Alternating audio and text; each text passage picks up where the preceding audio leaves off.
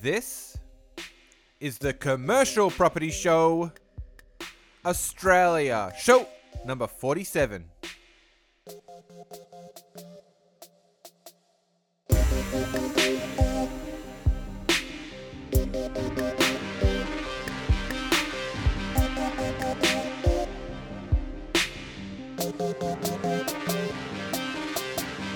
You could be sitting in your home office and then you could be connected into the metaverse and you would be in a virtual room and you would look and feel like you're actually physically there with everyone around you, and you could literally like hear things differently from like behind you on different left and right. You could feel touch.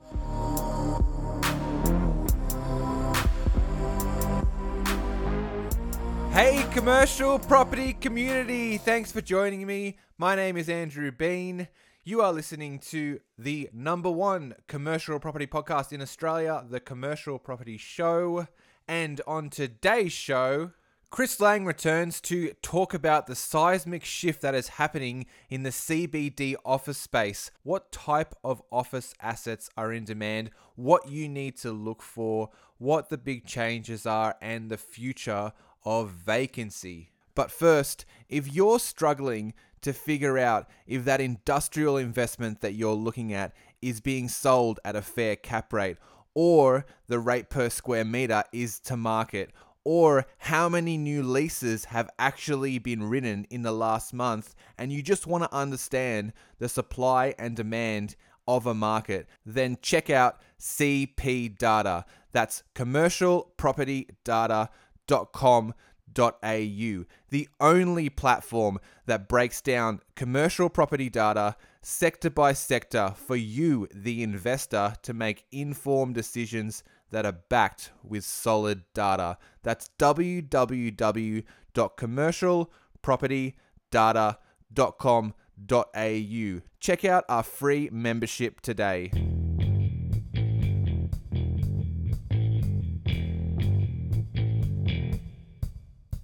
Investing in commercial property is a lot like a team sport. You need a lot of good players around you to complete a property transaction. No one can do it alone. If you're like me and want to surround yourself with like-minded people who have similar property goals, people who motivate you and push you to achieve more, then come and join the commercial property community today. You can find our private group on Facebook by searching Commercial Property Show Community, or you can click on a link in the show notes. Our expert guests are just waiting to answer your questions in the forum, and together we can help each other reach the ultimate goal of financial freedom. Our next guest is none other than Chris Lang. How are you, mate? Hey, good. Good to be back with you. So, mate, how's the deal flow going in Melbourne now? Are you seeing a lot more quality deals come across your desk? Yeah, the stock was pretty short over the pandemic, but I managed to obtain a few good deals for clients. I mean, I, I find when when people are confused, they tend to do nothing, and that quite often op- creates opportunities. And while vendors might have been a bit coy, those that had to sell were glad to have someone to talk to. And so, as I said, I over the last twelve, eighteen months have helped a couple of my clients position themselves pretty well. All right, mate. So today we are going to have a chat about the seismic shift taking place in the C B D office sector. So is a seismic shift actually happening, Chris, or is it just a fad? I think hot desking was a fad, which is what a lot of C B D offices did, where they kept reducing the amount of floor space available to relative to their number of staff employed. And so, I mean, you turn up and you wouldn't even know whether you, which desk was which. You just had a locker and each night you cleared your desk and put everything in there. I think that was more driven by the financial controllers. I never understood it, and I don't think the people, they didn't complain because they want to keep their job, but it never really worked. And what this has done is shown both employers and employees, they don't have to be boxed together. They can happily work from home. In fact, I think there was a recent O E C D research paper done which showed that seventy percent of knowledge workers would like to continue in some form to work remotely. So I guess this working from home movement, it is quite a large movement and it is going to stay. So have you heard of any large companies actually moving forward with this, like reducing the envelope of how many office spaces they have and reducing their me- uh, square meterage? Well, not really. I mean, it's Sydney and Melbourne have been slow to return to their offices because they both had longer lockdowns than the other states. And just in Melbourne here, there's been a number of companies that have relocated out of the C B D to near suburbs like Richmond or Cremorne. Companies like Domain, Seek, Uber, Tesla, M Y O B, Disney and Bunnings, they've all located so that it's more to do with the commute time. Now, a number of other firms have already begun decanting whole departments out into the suburbs to address that, which is the biggest complaint, and that is the the amount of time, night and morning, that they have to spend commuting to and from the office. So, yes, there's already been some changes, but and I suspect it's not just Melbourne, it's, it would be happening in Sydney and Brisbane as well. Yeah, I mean, so it's just, it could be quite a big problem in future with all this vacant office space around in the C B Ds. People have obviously seem to be now wanting to have the option and flexibility of working from home at least one or two days a week. What role are startups playing in this move? And I'm sure they they must be setting the pace a little bit. Yeah, I look, I think probably significant is the answer. With the choice now for working from home or at least in a co-working environment, which is seems to be emerging as a, an alternative. Many entrepreneurial types are looking to branch out and create their own lifestyle workplace.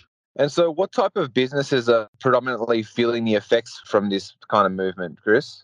Probably service companies and I T businesses. They're certainly exploring various options with their staff. Obviously, that won't apply to retailers because you have to physically be there in the premises. And how do you think this will affect destination retailers who actually rely, still rely on foot traffic? Well, I think that's going to create a bit of an issue. I mean, if particularly in the C B D, if if they, unless the occupancy rate of C B D offices returns to somewhere around eighty to ninety percent of pre-pandemic levels, retailers are going to be severely affected. And what kind of demographic is really driving the working from home movement? Like, like uh, what kind of age brackets? Anecdotal evidence would suggest that it's mainly the thirty to forty year age bracket, whereas those under the age of thirty seem rather keen to return to the office and re-establish their interaction with friends and colleagues. Many employees over the age of forty looking to have a, a hybrid arrangement, perhaps only working two or three days in the office. And it's more mainly they've gotten used to spending time with family and they want to continue that. So I guess it's more of like I'm in this bracket where the young family, I'd, I'd like to be spending a little bit more time with them and I don't really want to be commuting too far, but I still want to get work done. They're the ones that are probably most likely to want to continue.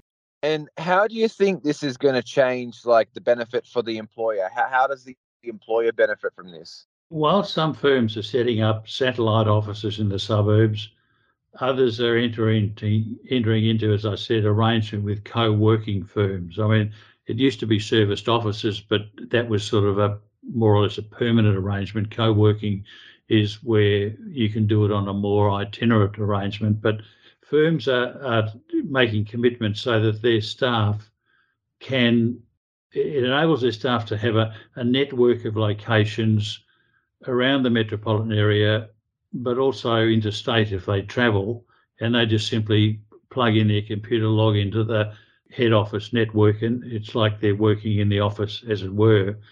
But one of the unexpected benefits for employers may actually be a widened talent pool from which to choose, in as much as that because they're going to have more more people to to choose from who are aligning themselves with this style of, of work going forward. And so do you propose that the larger companies are going to be setting up multiple smaller little suburban offices that basically the the employer can go to any one of those little hubs and still be connected to everyone? Well, no, it won't be the office, the head office that'll do that. This is where they log into, you have an arrangement with something like WeWork or HubSpot or someone like that, that they have offices around the Melbourne metropolitan area. But by paying a monthly fee, their staff can go in there for a certain number of hours each each month. And it, it doesn't matter which office they go to. But the head office itself, the only ones would be those that set up their own satellite office in the general suburb. I mean, if you're in Melbourne, you may remember, but back in the nineteen eighties, Qantas moved out of the C B D to the Campbell World Junction. Everyone thought they were crazy, but they did their survey and two-thirds of their staff were females in the thirty to forty range, year range, and because they wanted to, and they lived in that area. So it, for them, it was, instead of being a sort of half hour, three-quarter hour drive each day, it was more like ten minutes to the office. Many of them could actually walk there, but they could drop the kids off to school, where there's a lot of private schools around the area where they lived, and then go to the office. So again, it was a lifestyle thing, probably well before its time, but that'll happen for individual firms if they want to decant departments out that are serviced by their staff living in a particular area. But otherwise, it's the co-working arrangement that'll probably be preferred. Yeah, fair enough. So do you think from now on, the worker, like when they're looking for a job, part of what they're looking for is that flexible arrangement? Do you think it's here to stay, that someone always wants that? I think it will. Probably at least one day, but more likely two or three days a week is what they'll want to do remotely. And rather than run the risk of losing staff, even some large legal and accounting firms are already encouraging their staff to do this. Besides, much of their consulting work is done over the phone or by email anyway. And it's quite amazing now that how many professionals are happy to give out their mobile number to clients and thereby actually creating a much more intimate relationship. And it's something you haven't seen before. It's quite interesting. I pulled some stats from C P Data before this. The current amount of jobs that are available for working from home are eight thousand one hundred sixty-seven total jobs available on the Australian market at the moment. And that actually represents a little over three percent of the total available jobs in Australia. So this is pretty crazy. Like three percent is actually quite a lot of total amount of jobs in Australia to be have the option of working from home. And then furthermore to that, over three thousand of those jobs were actually over one hundred thousand dollars in, in salary. So there's quite a good opportunity there if you want to actually just work from home. Yeah, look, it doesn't suit everyone. You've got to be self-motivated. There are some people I know that just couldn't wait to get back to the office because they, they need someone to set the agenda for them each day. They find it hard to to uh, motivate themselves. So it, it doesn't work for everyone, but knowledge workers, I T, all that sort of stuff, a lot of them are loners anyway, and it probably suits both them and their employer. Yeah, I think what, what you're proposing, it'll be something that workers want to have, but they don't want to necessarily always be full-time. So as you said, one or two days a week, bare minimum, you might want to work from home, but then you still need that human interaction coming in and even just getting away from your working at home space and getting some more quiet time to actually do your deep work at the office and then going back and forth. I think the balance is there. There needs to be that balance. Yeah, I agree. Have you uh, reconsidered your preferred sector to invest now the working from home movement is set to stay? Well, not really. I think C B D offices will take take a while to get back there. I mean, it, the C B D office sector is not dead, but the suburban office seems to be the one that's growing. I mean, industrial at the moment is a bit frothy all along the East Coast, mainly because of the surge in online shopping. At the logistics and storage facilities are in hot demand, and, and yields in industrial property is firm. But I think both with startups, quite often a startup will, will be in a co-working environment, but they then say, look, no, we're, we really want our own dedicated space. We'll just lease a small strata title office in the suburbs near where we live. So I see the demand for suburban office to be where I would want to have my money invested. So for the listeners that may not have heard speak about this in our previous episode, Chris, what's your investment preference per sector? In order? Yeah, in order. Uh, would be suburban offices, industrial if you you can buy right, and retail as a distant third. Perfect. So now that the working from home movement is here to stay, do you think that will uh, have a big effect on, say, your coastal kind of regions? It already is having an effect. I mean, if you're working from home, it doesn't really matter whether you're in Hawthorne or Queenscliff or Manly or Byron Bay. And there's no question that the extended lockdowns have caused a surge in home buyer activity in most coastal regions because people realise now they don't have to be in the office. And so obviously if there's more people moving to those coastal kind of towns, there's going to be um, more money in that circulation there, which will bring more economic stimulus, and then retailers, cafes, things like that will follow. Is that what you're alluding to? Yeah, I think so. But, I mean, some of them have gone and bought there. Others holidayed there and have now said, well, maybe let's let's reverse what we do. Let's, instead of living in Melbourne and holidaying near the coast, why don't we live in the coast and just have a, a bolt hole in the city where if we have to go up, you know, to go to the head office near the C B D or in the C B D, they go up there, stay a couple of nights and then return back to the coastal area. And so what type of office asset, assets do you think will benefit the most from this movement? I'm not sure I quite understand the question. So, I mean, in terms of like office assets, I think we've already touched on it a little bit before, is you mentioned suburban office over the C B D office. So suburban office is firmly the basically the type of office asset that you think will benefit the most from this working from home movement? Yeah, I, I do. And the, the type of office that will developers will now or should now be considering is something that has a lot of environmental qualities to it, both in sort of greenery and a feeling of spaciousness.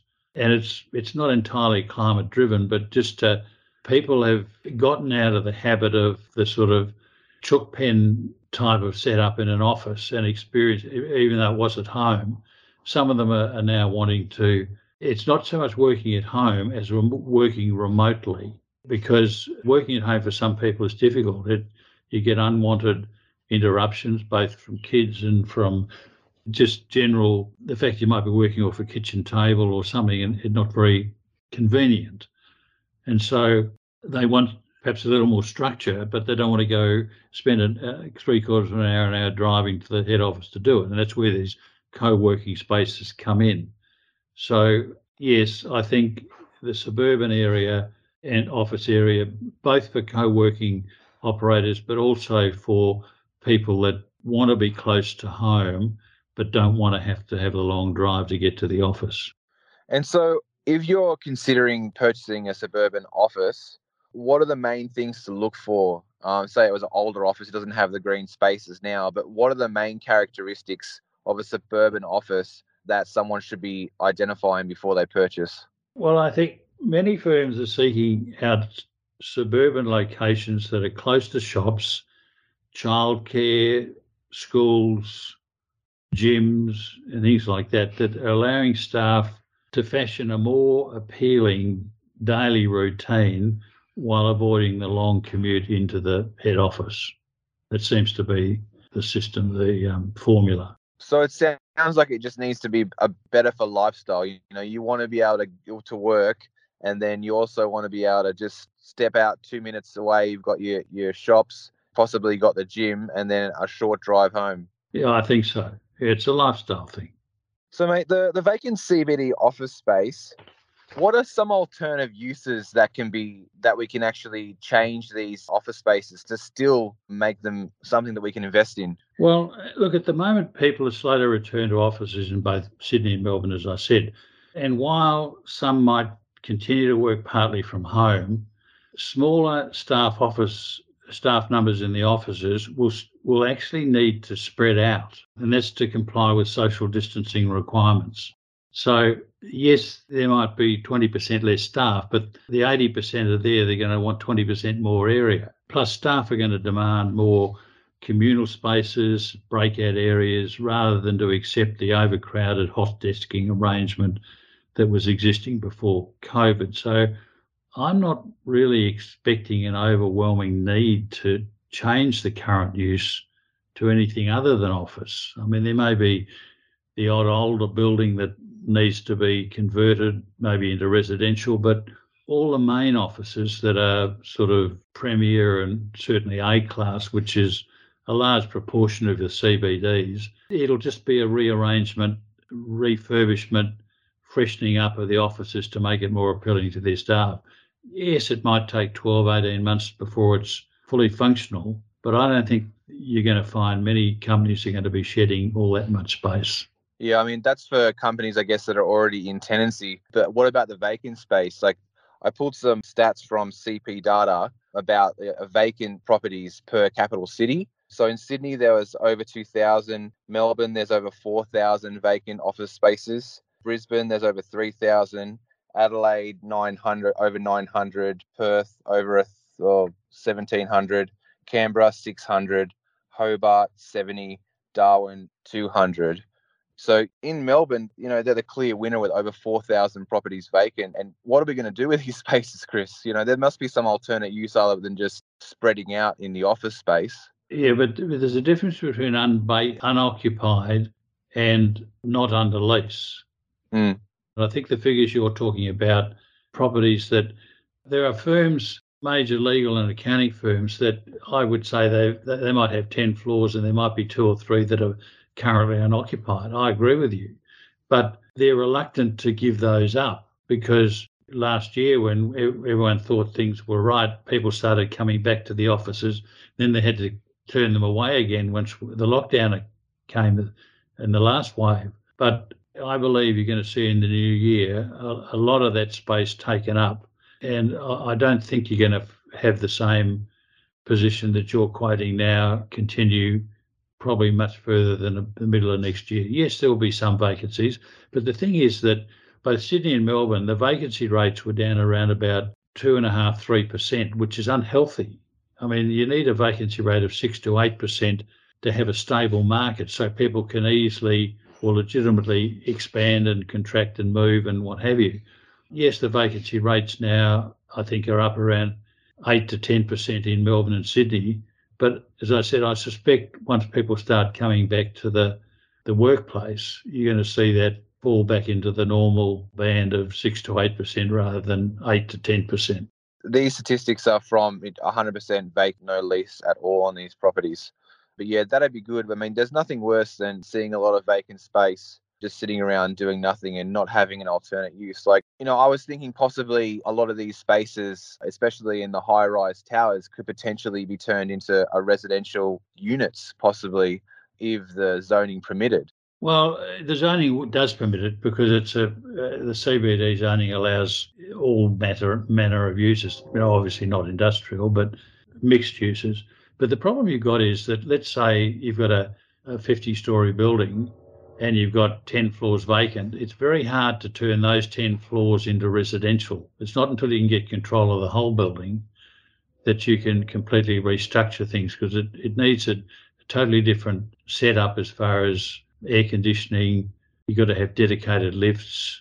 There's a whole ambit of variations that you need. So it's not until you get control of the whole building that you can make the changes required to convert it into residential that would be acceptable. So it's not quite as easy as you might imagine.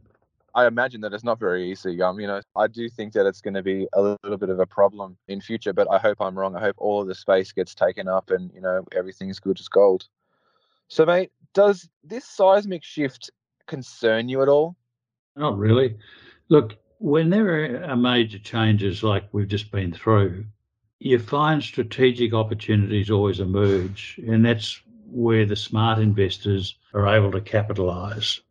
And look, you're right. I mean, unless you're a major institution, you're probably not going to be investing in the C B D at the moment.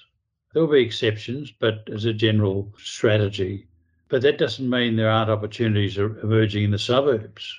And it's just being alert to those and and having someone that can guide you and and give you access to those opportunities. Yeah, fair enough. Have you, uh, did you see that uh, Facebook changed their name to Meta?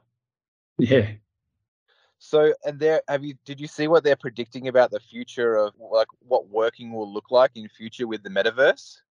I read part of it, but sometimes they get a bit ahead of themselves. But yeah, I mean, I, I think it's like a, a five, ten year, you know, plan roadmap.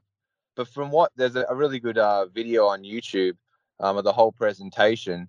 I mean, pretty much what they were describing is you could be sitting in your home office and then you could be connected into the metaverse and you would be in a virtual room and you would look and feel like you're actually physically there with everyone around you. And you could literally like, you could hear things differently from like behind you on different left and right. You could feel touch. It was quite, quite amazing what they were or predicting or what they're trying to achieve. I think it's a fair way off, but I mean, it sounds interesting, but I guess we'll just have to wait and see. Yeah. I mean, if they can pull that off, right, and you can literally be in your home, but you could physically feel like you're at the office with a whole office environment, do you think that has a chance to really disrupt the office sector as we know it? Yeah, potentially. But then I remember when they bought out videos and D V Ds, they said the theatre industry would collapse. It hasn't. It's probably gone, apart from the pandemic issues, it's probably gone from the cinemas are strength to strength. They've opened more and more cinemas. I mean, you only have to go to regional shopping centres and, you know, the major ones have all got their own cinema outlets and so forth. So the market has a wonderful way of adapting and new things will emerge. I mean, who would have thought of co-working spaces coming into their own, you know? But they have because the pandemic caused it. Yeah, well, that's right. I mean, who would have thought that majority of people are going to want to be working from home two or three days a week from now on. Like, it is quite interesting how these like events can change the whole shift in human behavior. Well, exactly. As I said before, who would have thought lawyers would be handing out their mobile numbers? Mm. Well, I'm sure it's uh it's it's beneficial for a lawyer to do that because the more that the your, your customer or client calls you, the more they can charge you. Hey. All right, mate. So you have a, a link that you want to share with us to an investor guide. Is that right? Well, yeah, I was just thinking if, if any of your listeners uh, would be interested, I've got a free investor guide, which they can um, download and have. And as I said, it is free. If they want to progress to anything else that I offer, that's entirely up to them. But I just thought that might be of interest. Perfect, mate. So where can the listeners go to find the link or find your website? Well, look, I'll send you the link if you like, and you can put it up under the um, this episode. Sounds good, mate. Today's guest has been Chris Lang. Cheers, buddy. All the best.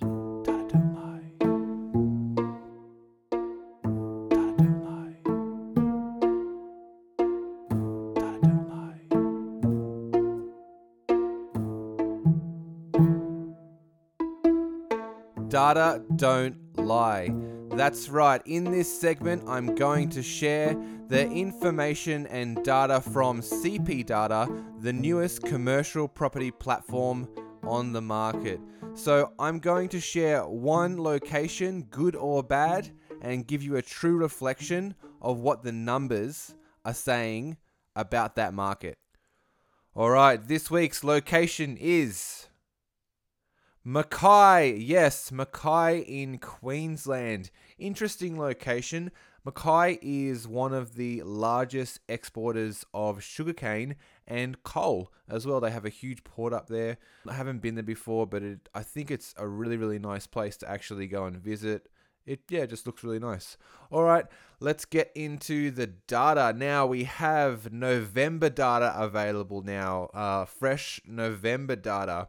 All right, so in the retail sector, there were three transactions. There was thirty-seven for sale, and the listed stock on hand is nineteen point five percent. In the office market, there was four sales transactions, thirty for sale, and ten point seven percent is the listed stock on hand. In the industrial sector, there were three sales transactions, uh, forty-six properties for sale, and the listed stock on hand is nineteen point one percent. So a fair bit of stock there, um, but sales transactions are happening. And if you want to get the cap rates for Mackay, then you will have to uh, purchase a subscription. All right, moving over into the leasing data. So in Mackay for the retail, there were four new leases written and there are one hundred eleven for lease in November. So it's a fair bit of stock. And the listed vacancy is, uh, as you would expect, it's about fifty-eight point four percent. So there's a fair bit of vacancy in the retail sector there. In office, there were six new leases written in November, one hundred forty-nine for lease, and again, high listed vacancy at fifty-three point two percent.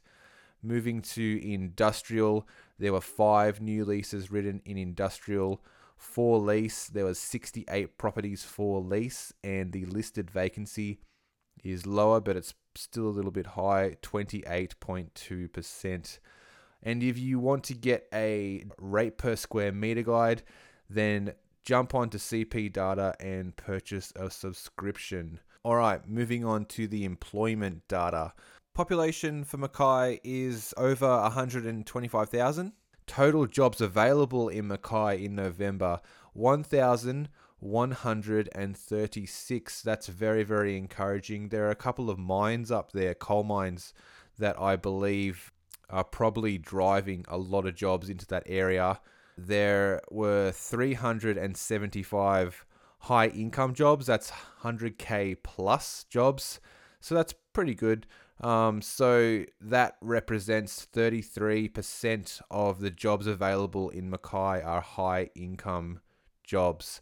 And that brings us to the end of Data Don't Lie. This week's location was Mackay. And if you would like to check out the data for the location that you're looking at investing in, go to w w w dot commercial property data dot com dot a u. There's over eighty plus locations tracked with plenty of data for you to make informed decisions and stop investing in the dark. That's w w w dot commercial property data dot com dot a u. Check out our free memberships today. All right, that is the end of our show. Thank you to Chris Lang and Kevin MacLeod for the music. And remember, in the words of Grant Cardone, rich people don't get rich by accident, and poor people don't stay poor by accident. I'm Andrew Bean, signing off. This has been a Developer Life production.